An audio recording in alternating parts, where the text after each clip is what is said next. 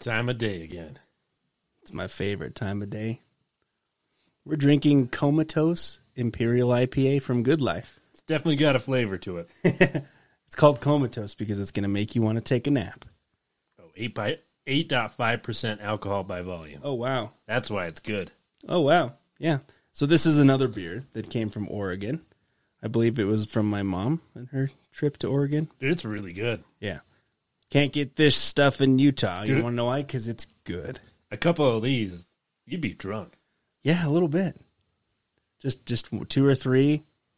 You're good. Sit in a hot tub for a while. Have a bonfire. So at my house, we like the old Englishes. Have you seen those? Yeah. They're like 40 ounce. They're about like 8%. percent mm-hmm. Anyways, they're always out at the liquor store by me. You know, we're from Utah again. If you want high gravity liquor, you got to go to the, the Mormon store, right? Yes. They're always out of Old English, right?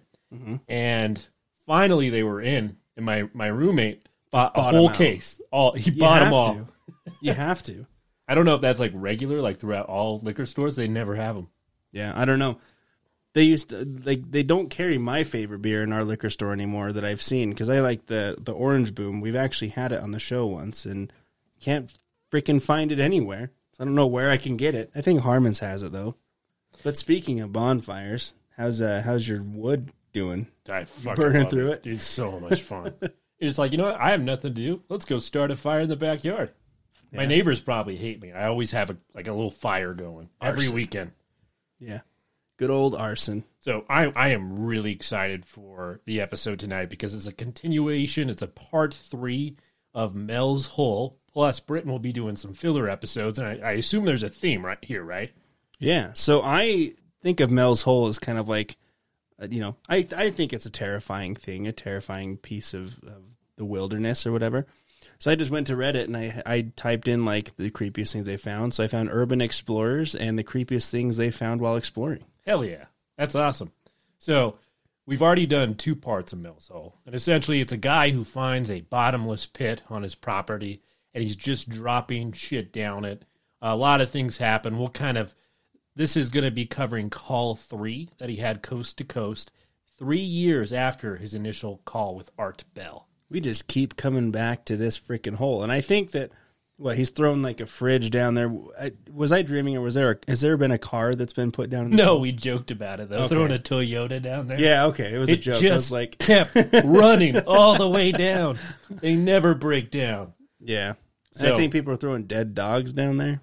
This uh, this reminds me of my favorite creepy pasta, and I actually got a snippet of it. I'm gonna play it. Okay. As for how deep, hmm, no way to tell, right? I mean, we've tried. We started with just tossing like pebbles and shit down there. They'd plink against the walls, but then they'd get just get swallowed up. It's so fucking dark down there, man. You throw a rock or something like a big fucking stone, you know? But as soon as it falls the first five or ten feet, you can't see it anymore. It's just like whoosh and it's gone, swallowed up. Almost like there's liquid or water or something down there.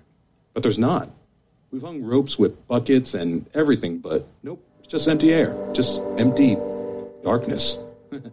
it's fucking weird, man. It's cool, though. Uh, so, right.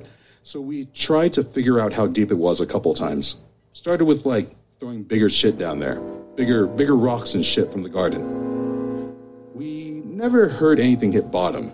Then my buddy Marty had the idea to bring his kid's toy, this uh, like this big light up keyboard thing, where if you press a button on it, it played a nursery rhyme song. It was his kid's favorite toy. I kind of, I feel kind of bad about that, but we had to know. We had to like gather data, you know. So we switch on the keyboard to like one of those demo tracks, and it lights up and starts playing, and we toss it down the hole. And dude, trust me, it was so weird. So I said, How's it really fucking dark down there? Well, we could see the toy's light blinking on and off for a few seconds.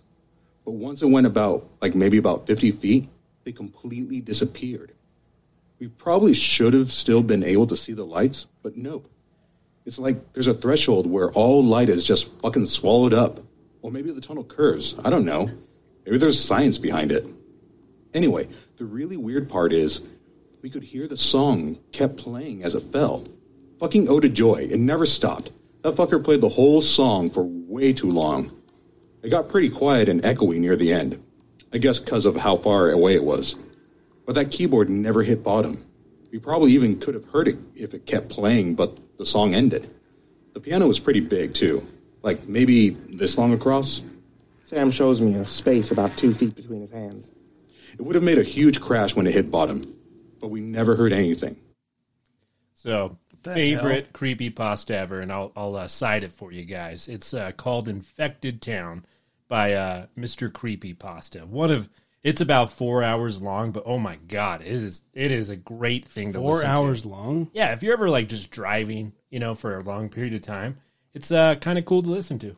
Really well written, well narrated, and uh, that was like not the best quality of recording. It sounds much better if you were to watch it on YouTube. So check it out. say the the like piano background noises were kind of throwing me off. I Yeah. like, and I, they're probably going for like a creepy feel. Well- like, it's just distracting me. And uh, so this is like there's a bunch of little stories in it, but there's like this apartment complex, and this lady finds like a hole, and it's like back behind like the shared laundry, and these people like develop this cult, and they start to worship it, and they just go and they stare at it like eight hours a day. And throughout the story, you can tell that they keep getting more and more attached to the hole, and they're like, "Man, the hole must be lonely." It's like they want to just get like jump in, right? Like that's what it seems like they're being compelled to do. Like they would rather instead of living, just jump in the hole. And uh, I won't ruin any of this for you. Check it out. You said we'll put the link in the description. Yeah, we can put it in there. Okay. So let's jump into Mel's hole. let's not. but let's talk about a it big for a black hole. thrice time. So, after not hearing from Mel for over three years, Art was able to get back in touch with him and get him on the air once more. Almost immediately, Art asked Mel if the entire story was just a another Blair Witch Project type of hoax, to which Mel says that it's not. He was just looking for some help when he first sent the original fax back in 1997 and didn't think things would end up going the way it did. So like three years later, he's like, "Okay, you got to be honest with me. Was this some kind of hoax?" Well, they're they're not like within communication, Right. Um, this is just some guy that called in a radio show, right? It's coast to coast.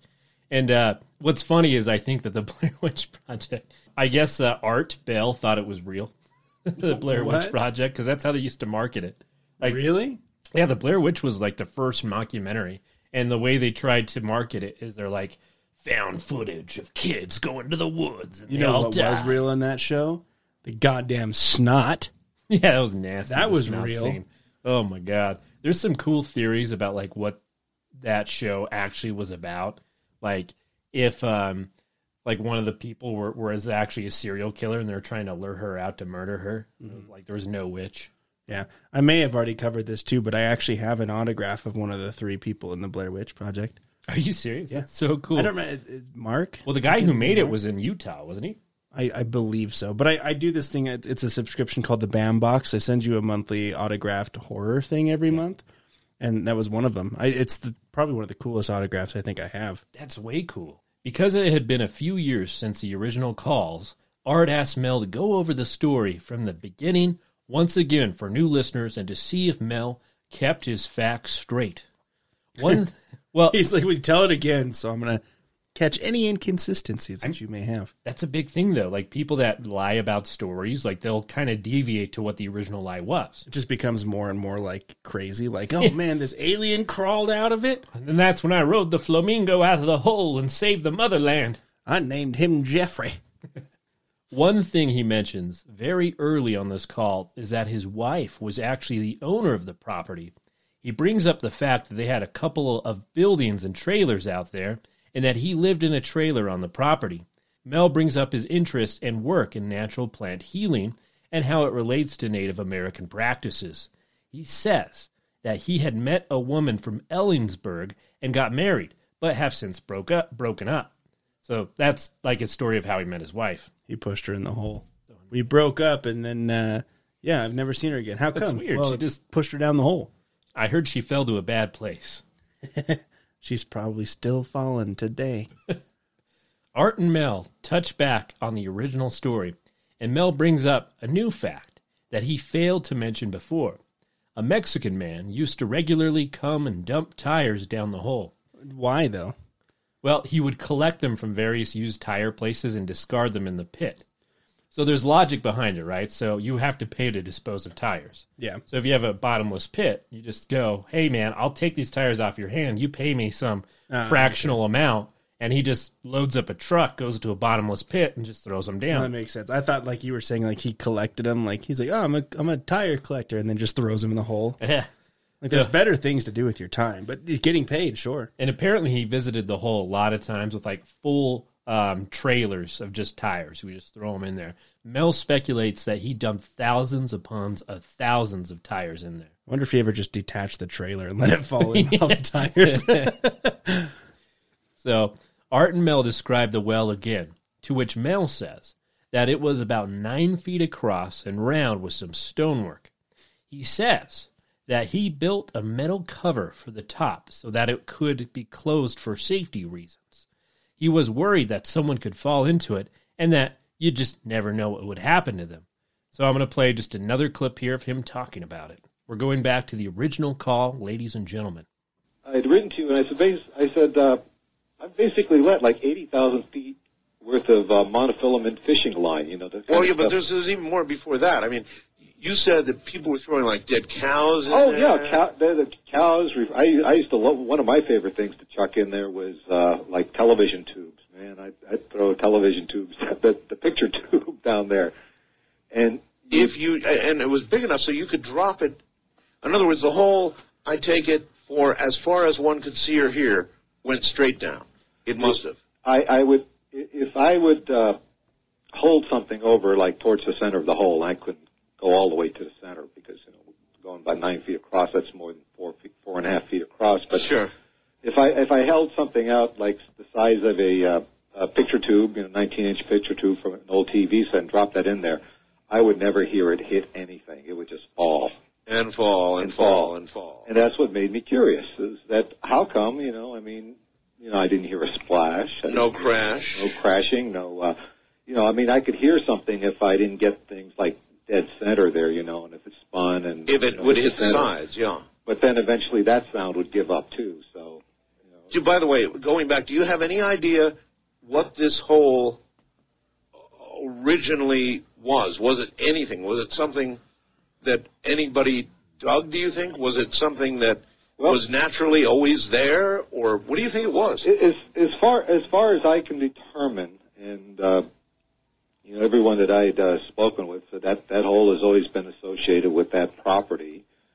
Uh, one uh, one person uh, that I talked to says, "Well, as far as we know, the hole there, uh, you know, and your property's been there as long as the uh, uh, the whalebone has been in the tree out there in Ellensburg. We've got a Ellensburg is a strange place.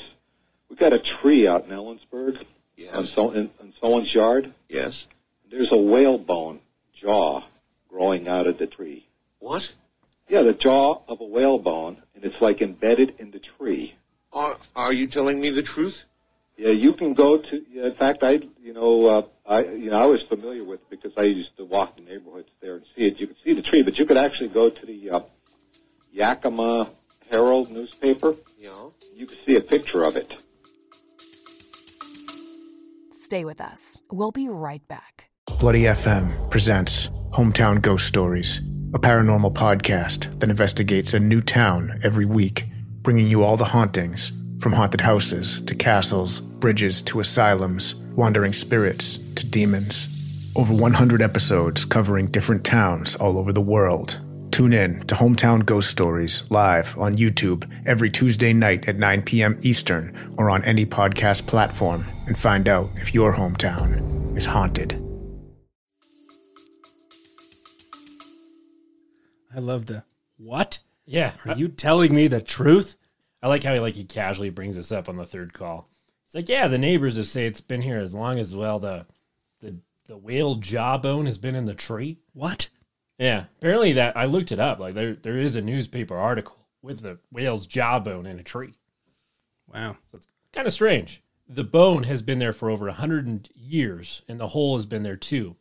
Ellensburg, the town, has only been there for 150 years or so, and the hole is likely older than that. Mel is unsure what the stone wall was built around, however. Well, damn. Just seeing a tree with a whalebone.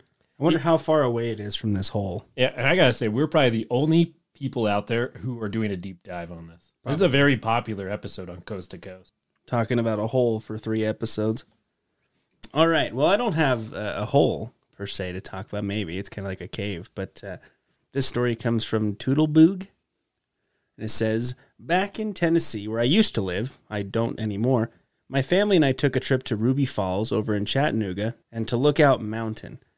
Ruby Falls had flooded recently and had just drained enough for tours to continue. There was still standing water inside when we went, and they said that the tunnels had been completely filled with water. I was small at the time, maybe eight or nine, but as we were going through the caves, learning about the person who had discovered it and his friend, and had to crawl through two foot openings on their stomachs to finally reach the waterfall, me and my brother thought it was a really smart time to go off and explore. A two foot opening. Yeah, no, I would be like, nope, not going. I have zero desire to, spelunk, to spelunk like that. I can't do it. It scares me. Yeah. Very claustrophobic in that sense. There were things to keep us on the trail in the tunnel, like chicken wire and the cracks that led off to other places, but I think me and my brother managed to find a loose part and slip through. The wire part may be completely made up, but I do remember having to go through something. I should also mention that my brother was 11 and super skinny, so he was able to go through this crack with only a little difficulty. I wonder what's on the other side. We had been walking through this super narrow hallway like crack that gradually turned sideways as we went in. It was probably about 10 feet long, but to my eight year old brain felt like a lot. When we get to the end, my brother freezed and told me to go back and turned around really fast, ushering me out. It was hard since we were crawling through diagonally, but I remember smelling a funny smell. It's kind of a sweet mixed with the smell of swamp water. May have just been the cave, but I had looked past him and seen a jacket, like a winter coat like jacket, and it was blue. It's a dead body. We crawled out of the crack and back to the group, and I got a cut on my arm from the rocks. This isn't important, I just remembered it. We ran to the group, and no one had noticed we were missing, as we had been gone for only about five to ten minutes. My parents didn't even notice. If your kids are missing in a cave for five to ten minutes, you're gonna notice. Hey, maybe they're playing Yahtzee or something, you know? They're busy. Yeah, that's true. Let's go play Yahtzee in the middle of this cave. Oh, yeah. It took me a few years to realize that this was a per- that there was a person in that jacket and that the smell was them decomposing. I just asked my brother about this and he said that he had seen white hair on the person and it was moving because of a breeze. So most likely it was a homeless person who had either found some way in from outside and gotten stuck and maybe even drowned when it had flooded. But I'm feeling kind of sick realizing this. It's been years since this happened, but my stomach drops every time I think about it. Yeah, that's nasty. What do you do if you're just going through these tunnels and you just find a dead body? Calmly turn around and tell the authorities. That's therapy. That is therapy. I wouldn't like shake his hand. Look, a back scratcher. Take the arm with you. This is a hell of a back scratcher. It's coming with me. So this is from Fuzzy Elf 47. Little damn Fuzzy Elf. I explored a mental health facility that closed down in 1986. I really want to do that. I want to go tour some haunted places. I'd be down. I know this because all of the patients' files were still there, and the visitor logs ended one day in 1986. They were covered in soot from multiple fires, dust, and other grime. But you could sit there among the crack pipes, broken glass, and heroin needles and read about patients, their daily lives, how often relatives came to visit them, details on their medication, etc. It was weird having such insight into the lives of mentally ill individuals or just social rejects committed there by uncaring families, as often happened back in the day, without having any idea what happened to them after that day in 1986. Homeless, returning to their families, maybe even some of the very junkies who still frequented the place. Or they just went to live perfectly normal lives, having no idea their history of mental illness was on display in an abandoned building behind a Long John Silver's. Well, every time I get that itch, I just go do math in the mental asylum. I just love doing math. Just go down to Long John Silver's, get a fish and chips plate, and then go back with all the broken heroin needles. Dude, that seems like like if I did a lot of math, like subtraction and addition. You know, it sounds like I would go to a Long John Silver's, kind of tweak out there, and then go to a mental asylum. Seems like kind of a, a regular routine. Basically. Back to Mel's Hole. Let's jump into history of Mel. He previously lived in California and worked as a shark fisherman. He had some spare fishing line and decided to send down about 1,200 yards or 3,600 feet. Did you say shark fisherman? Yeah. I would never. I would never fish for shark. You're, Britton, you're either on the top of the food chain or you're not. You're very right. Yeah. So, Mel, dude, he's just an alpha. Yeah. He's just an alpha. Yeah. I wonder if he brought home a shark and threw it in the hole. Yeah. Well, I mean, being a shark fisherman, so you're you're gonna have like strong fishing line. Is a little experience there. So, anyways, what he originally did to start gauging the depth of the hole is he'd get the fishing line. He would tie, uh, I think, a lifesaver to the bottom of it, and he would just and a one pound lead, and he would just let it go down and down and down. The lifesaver would like tell you if you hit water because it would dissolve if you were to reel it back up and it was gone. Anyways, he allowed the line to sit before pulling it up. After leaving the line down there for an hour or two, he'd bring it back up and the candy was dry, meaning that it didn't stop and hit water. Mel said that he could still sense the weight on the line as it was down the hole and he could still move it side to side with a bit of effort. And before taking a break on this call, Art mentions that Mel is back from Australia, but they would continue with the original story before getting to that. They talk about how there have been other stories of mysterious holes around the world and that his story wasn't completely unique in those regards. This world is full of mysterious holes. Mel talks about how he is still adding line and goes down the hole without hitting anything. Callers suggest that at some point, the weight on the line in the terms of a reference would not matter, as the weight would be greater and would just keep the line going down.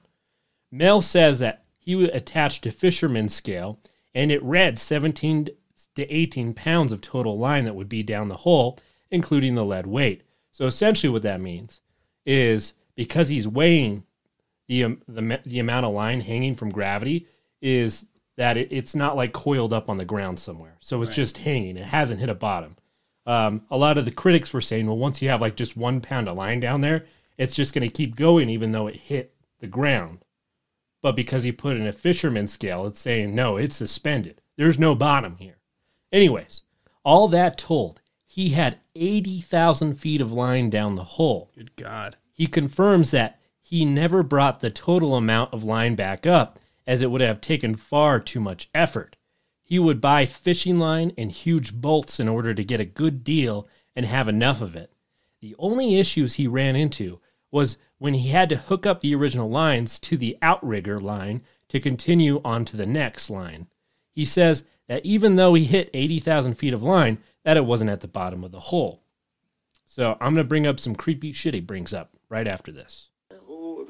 about the the, the related for the only thing that we kind of think came out of it is some guy who uh, had a hunting dog that uh, passed away. The dog died. He put the dog in the hole, threw the dog in the hole, and it was it was uh, the belief of several people that the dog came back from the dead. That, uh, And out of the hole? Uh, well, they didn't see it from the hole. They they, they saw the uh, the dog uh, out, you know, around town and you know in the area and stuff. And So uh, then you're telling me the guy threw his dead, Dead dog, in the hole, dead dog and the then hole. the same dog was seen later That's around. right.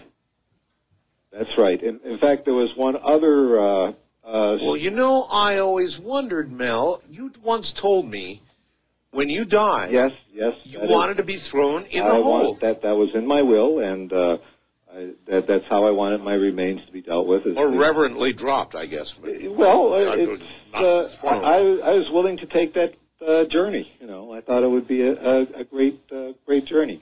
I, I, I believe when, when I wrote to you, I said that the, the, the hole was kind of. Uh, uh, my dogs wouldn't go anywhere near it and things like that. It was. It, it kind of had a weird feeling. You know, well, maybe they knew that another dog got tossed well, out. well, that- that could be, but it had, there was a weird, weird, uh, uh, just a, a, an eerie sense about it. And you know, I, I, I thought about that because you know after I talked to you, what, what was, uh, and, and and actually, I would get kind of a, a strange feeling to it. I'm going to kind of describe the feeling to you, All right, please. the sensation that you got there.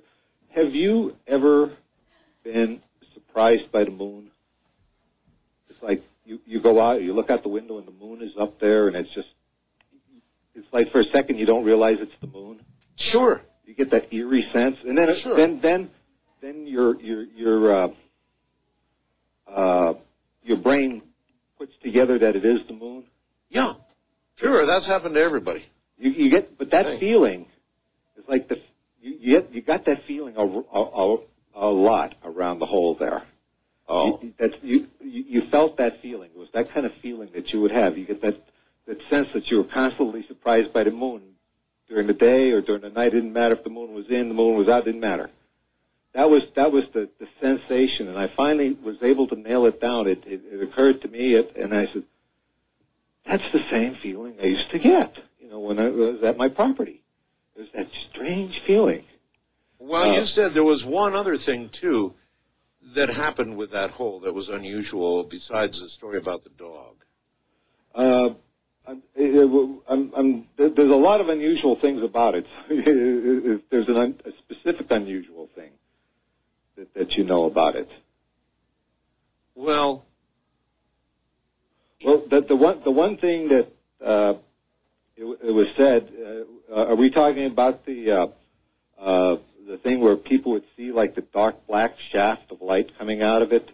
no, No. Uh, but tell me about that. Well, that th- this this was re- this was uh, this is something again that was told to me, but it was the uh, uh, uh, uh, pe- people said that from time to time, what they would see when, when they would look over towards the property, or if they were on my property, uh, and looking at that way, they would see like a, a shaft of the blackest black that they'd ever seen Coming out of the hole. coming out of the hole and extending up into the sky. Oh, It was like just the that is weird. yeah. I love that so much. Just a big black shaft going up into the sky. out of the hole. The So- blackest, biggest shaft coming right out of Mel's hole, right up to the sky. Remember, guys, it's a three year span since he talked to Art. A lot of this is kind of a repeat. But yeah, those are the big creepy things. Now, Art asks if he's ever used a powerful flashlight, to which Mel said that he had. He said that he could see where the stone retaining wall ended, but the flashlight would just run out before he could see the bottom. He wonders how far could he see with a high powered flashlight. Just get a searchlight. Yeah, a goddamn spotlight. You son Yeah, of a bitch. spotlight. There you go. We'll see. Art says that he likes to scare off reporters with his giant flashlight. Mel agrees. Just recapping the call here, okay? They again talk about how Mel wanted to save his remains placed down the hole when he died because he wanted to see whether or not he would come back from the dead like the dog did before. He talked to many people about the hole and knows that other people know what it is, but they won't tell him. Art says that originally coming onto the show was a big mistake, to which Mel agrees. He went out to the property after he sent the fax and expected to see a bunch of people. He says that he rented an apartment in Ellensburg because a snowstorm had caved in his building up there. He went back to the property the day after the call and says that he saw a group of armed men in yellow gear at his property. Mel said that they told him that there was a plane crash and they knew it was his property, but wouldn't let him up. He didn't see any smoke or anything, but he left and headed back to the town. He called Art later that night, and after his run in with the armed guards, he is not sure why they were at his property, but thinks it was because he was on Art's show and they knew it. They had the power to find his land right away and made it a big production. The whole must have had a very valuable property if the government wanted it so bad, according to Mel. Mel goes on to say that there was a mix of both military and civilian personnel at his property. He says that many years ago he was in the army and knows what uniforms look like. He says that he couldn't tell you which army they belonged to. Every person there was armed to the teeth with heavy weapons. At this point, they take another break. Damn. After the break, they talk about how the area where the hole is located has some odd happenings, such as a possible alien encounter and the discovery of the Kennewick man, a prehistoric ske- skeletal specimen. What the fuck? And it's just a, it's like a hot spot of weird shit. So Maybe it links directly to Skinwalker Ranch, man. Maybe. Mel says that at first they intimidated him and threatened him with possibly finding a drug lab on his property. again, we've talked about this in the previous episode. He says that he was growing non native plants for medicinal purposes and that it could easily be considered a drug lab instead if he didn't cooperate. But not long after, they made him a very generous offer, which Mel is able to talk about. They put together a very interesting package and a lease of the property in perpetuity. Mel accepted the offer and moved to Australia. He says that part of the conditions for the lease was that he received $250,000 a month. Jesus Christ. Yeah, this is back in 1997. So that I went, would do it. a Are you kidding me? And what is that? Three million a year? That's disgusting. yeah. Art confirms that Mel was in Australia and that he was in correspondence with him while he was there. Mel was specifically located in Perth, Western Australia, which he said he loved. Mel says that he built some facilities to grow and cultivate the various plants that he was allowed to bring with him when he moved. I would laugh if, like, the new property he's on, there's this big hole in the backyard. He's like, God damn it. The hole follows Mel. It's always behind It him. is It's Mel's always hole. behind him. It's legitimately Mel's hole. it just follows him. Oh my God. He also mentioned that he was able to work on the wombat rescue, an endangered species at the time, and that they were making a comeback thanks to the work he was doing. Art wonders what went wrong. Mel says that initially, after accepting the deal, he was rushed away. He had to leave his car, was driven to San Francisco, and hopped on a plane for Australia. He was allowed to take his two dogs with him, and he already had an account set up for him and ready to go for his move. His departure was all handled by the government and the Australian government. He was to receive $3 million a year on the lease for the land and was to follow a non disclosure agreement in regards to the little that he knew about the hole in the property. How long would this 3 million a year go for? Perpetuity. It's supposed to go on forever. Good God. Yeah. Art agrees that he would have taken the money and ran as well. One of the things that Mel did while in Australia was to continue his work on the herbs and was able to cultivate the plants that he had brought with him. He says that plants that he brought that were grown near the hole displayed some rather unusual attributes. Plants that weren't from the hole did not show the same properties. At this point, Art wants to hear what happened to Australia and Mel being so well off. They talk about how Mel was supposed to be on the show at some point, but was a no show.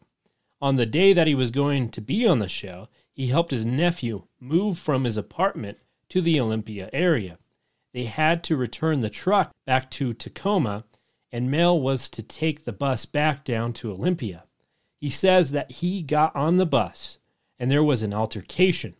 They moved into the park and ride and transit authority where there was where there where there to ask questions about what happened during the ride. You just fucking growl. I got mad. He got to the transit bus for a ride back to Olympia and says this was the last thing that he remembered.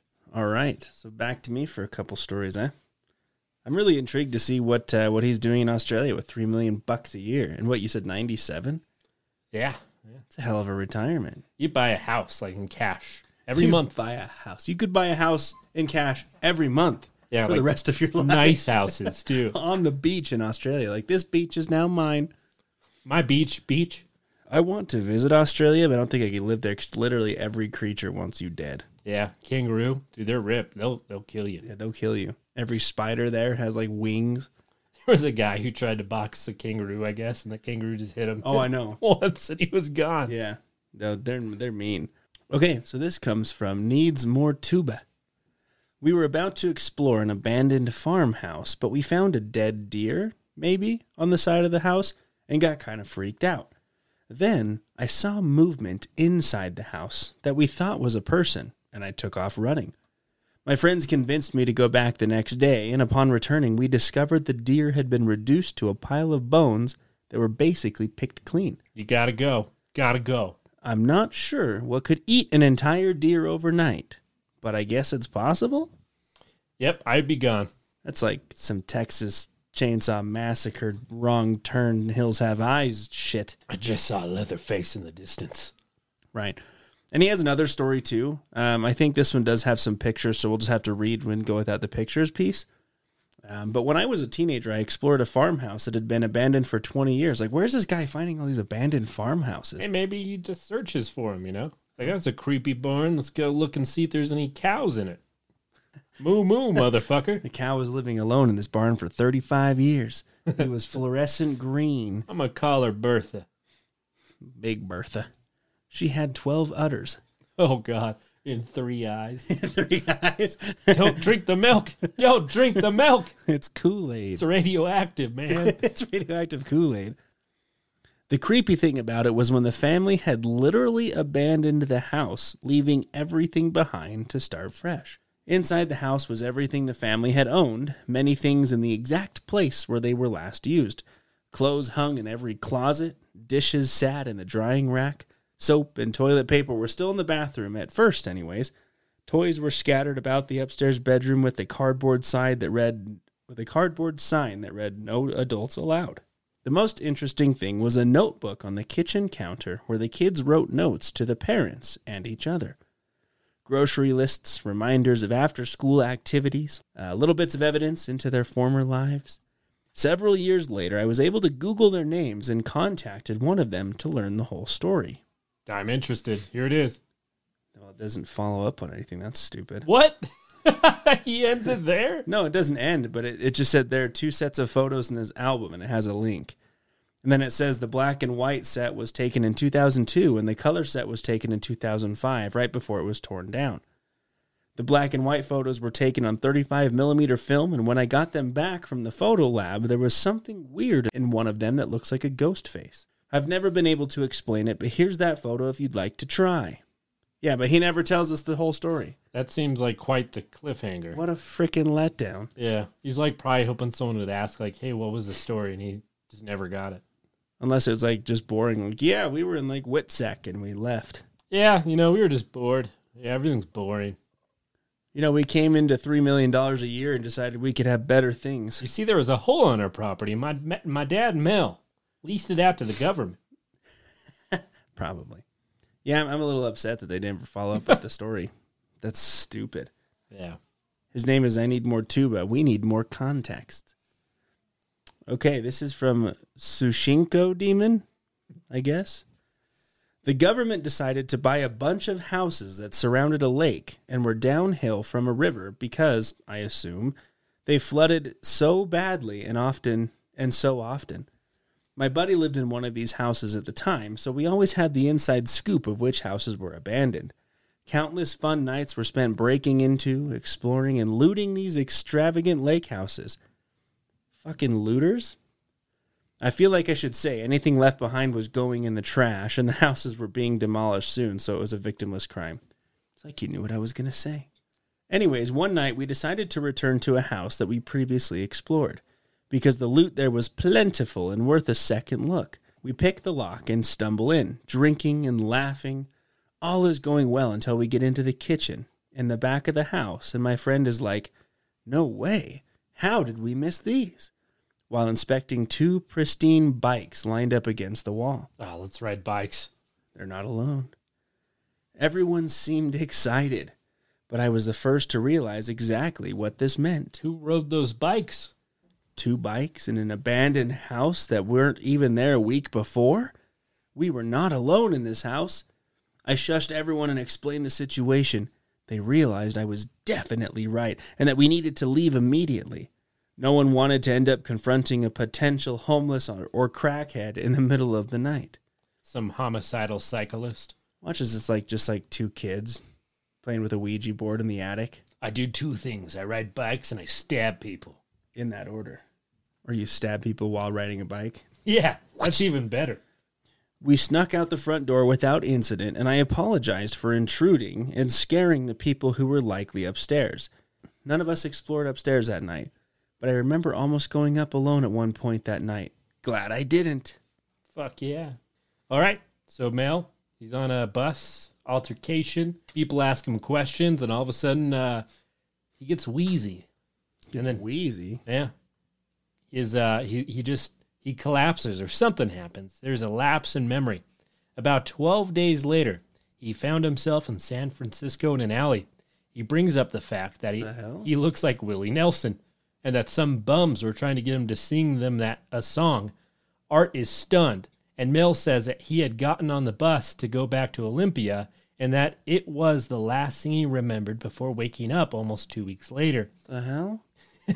He said that he had no wallet, keys, or anything else. He was just in the clothes he was wearing when he was helping his nephew move. He said that his arm hurt and he rolled up his sleeve and noticed that he still had a residue of tape from an IV. So somebody the put him, put him down for 12 days. Weird. He thinks he was kept knocked out for 12 days and that he was shocked to find out that he had no back teeth. What It- the fuck? His molars had been removed while he was unconscious. He's able to get in touch with his nephew, who sends him a ticket for a Greyhound bus.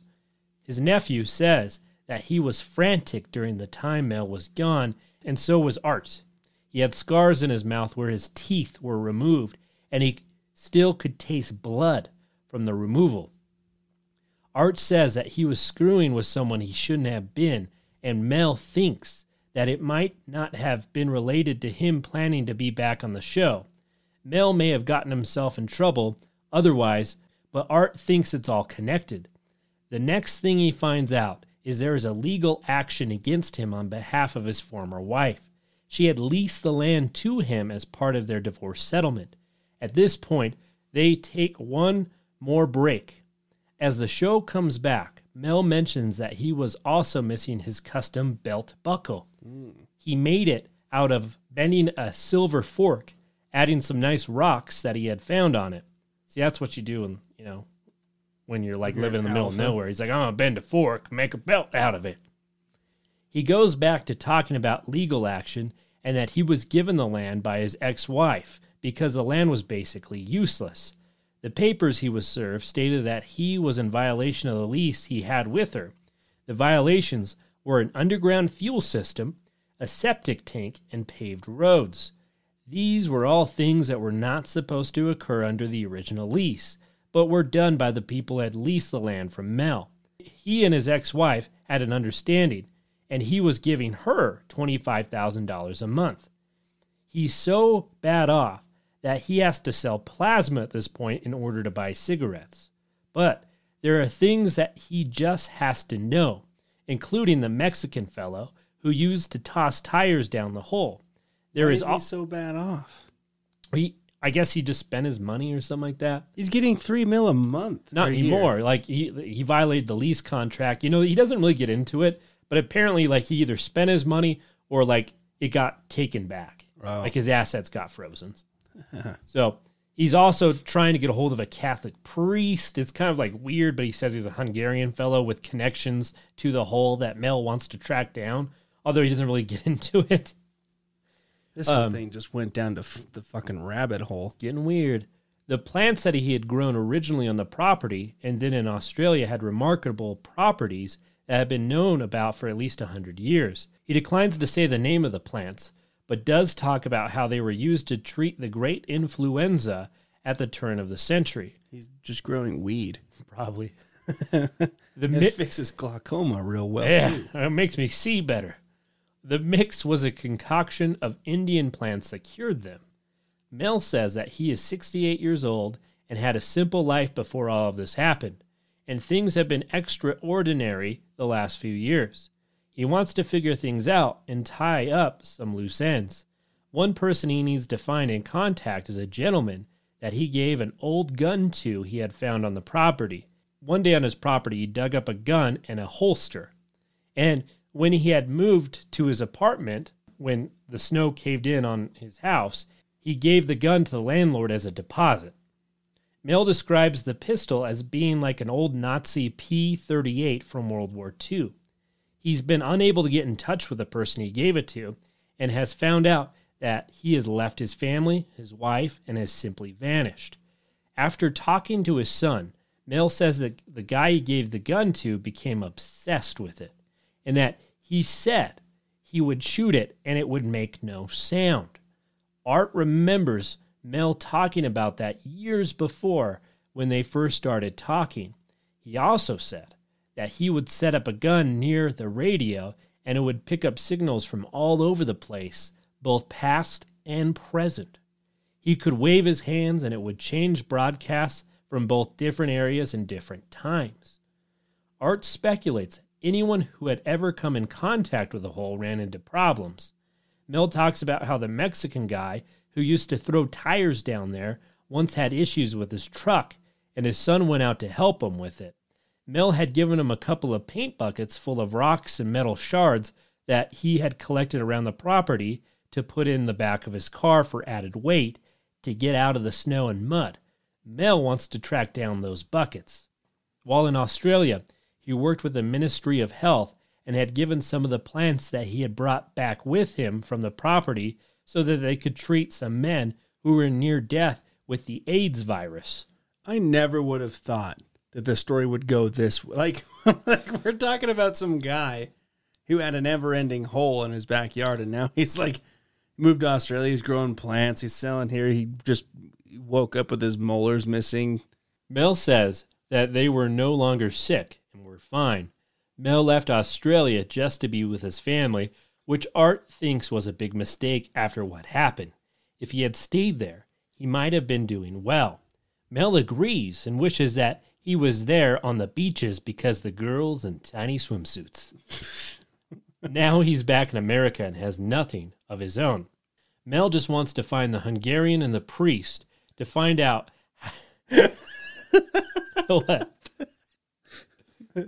It's going off the rails. It's going off the rails. It's just like you're going. I need to find that Hungarian in the priest. They'll tell me what that hole's about. God damn it! That's, that's what my life is now: is finding this Hungarian in the priest. Yeah, I just the story just went so far into left field. he's just trying to figure out all about that hole. I'm trying to figure out what the hell I'm listening to. He says his nephew's writing a book about what happened, and Art mentions that people have been writing songs about him and his story. Mel's nephew even had a CD called The Ballad of Mel's Hole. He also had drinks named after him. You guys ready for this? I'm so ready for this. I saw that and I'm like, let's let's fucking find the song. Oh no.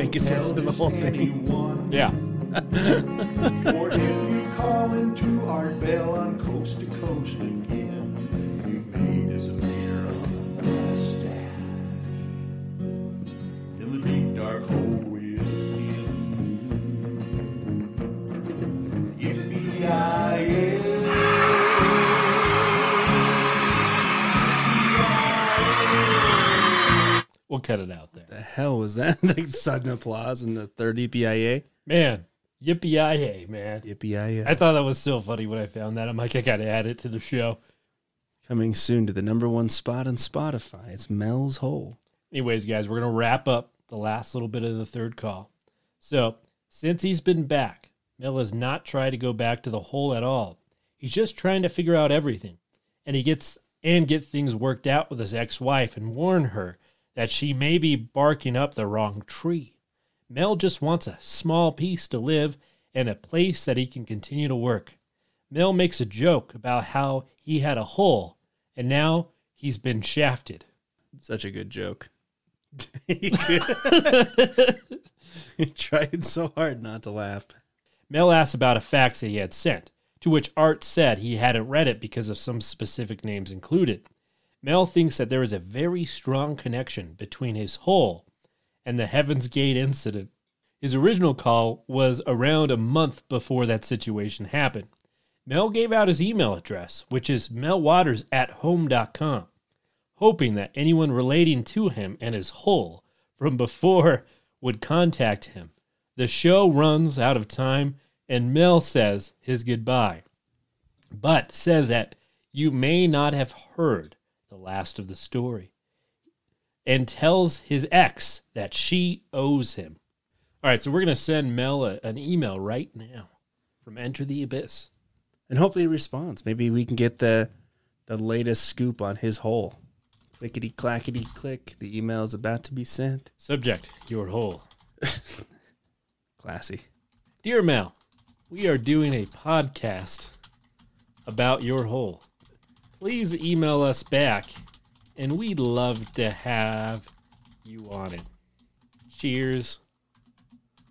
Enter the abyss. Happy face. Wow. There Sent. we go.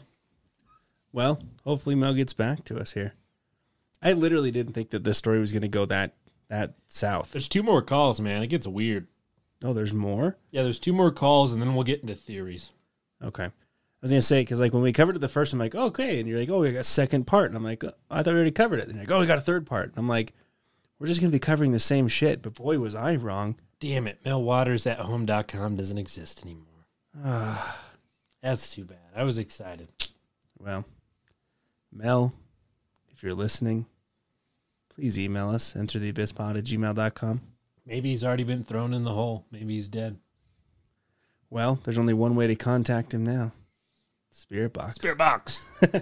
Okay, so I'm going to do one last uh, story because I think it's kind of creepy, and then we'll wrap it up. So this comes from Noradale. I live in a very small southern town where there isn't much to do. So my friends and I always go explore this abandoned hotel on a hill overlooking my town. Usually things were pretty normal, but the last time we went, things were very off. First of all, when we first walked into the lobby, there was a really ominous blue barrel with the lid sealed shut. People. People are in the barrel. We thought it might have been there before, but when we looked at some old videos from other times we had gone, there was no barrel in sight. We then entered a corridor that led to the pool. In this corridor, there was a small shelf attached to the wall.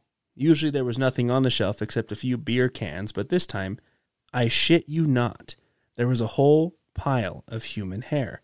I'm talking like a whole head. It was attached to what we were pretty sure was a scalp. Oh my god. It was wet and looked shriveled up. We booked it out of that place and never went back.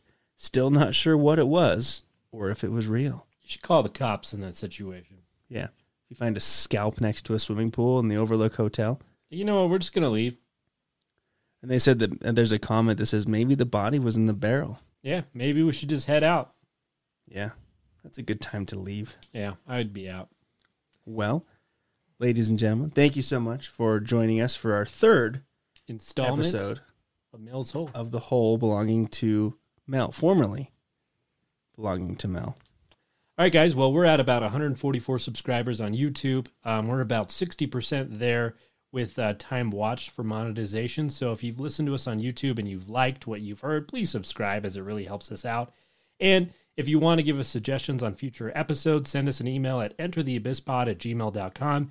On that note, too, uh, we posted on our Facebook a couple weeks ago, and I just wanted to kind of shout out. We did surpass 10,000 uh, listens on our it's it's through our buzz uh, buzzsprout but it does go through like all of our spotify apple everything there not including youtube so with youtube we're well beyond that but again just a huge thank you for supporting our show um, the growth that we continue to see is awesome. We have a lot of plans. So like cleet said you know follow us like us share us get us out there. And uh, thank you so much from the bottom of the abyss. And as always, thank you for entering the abyss. until next time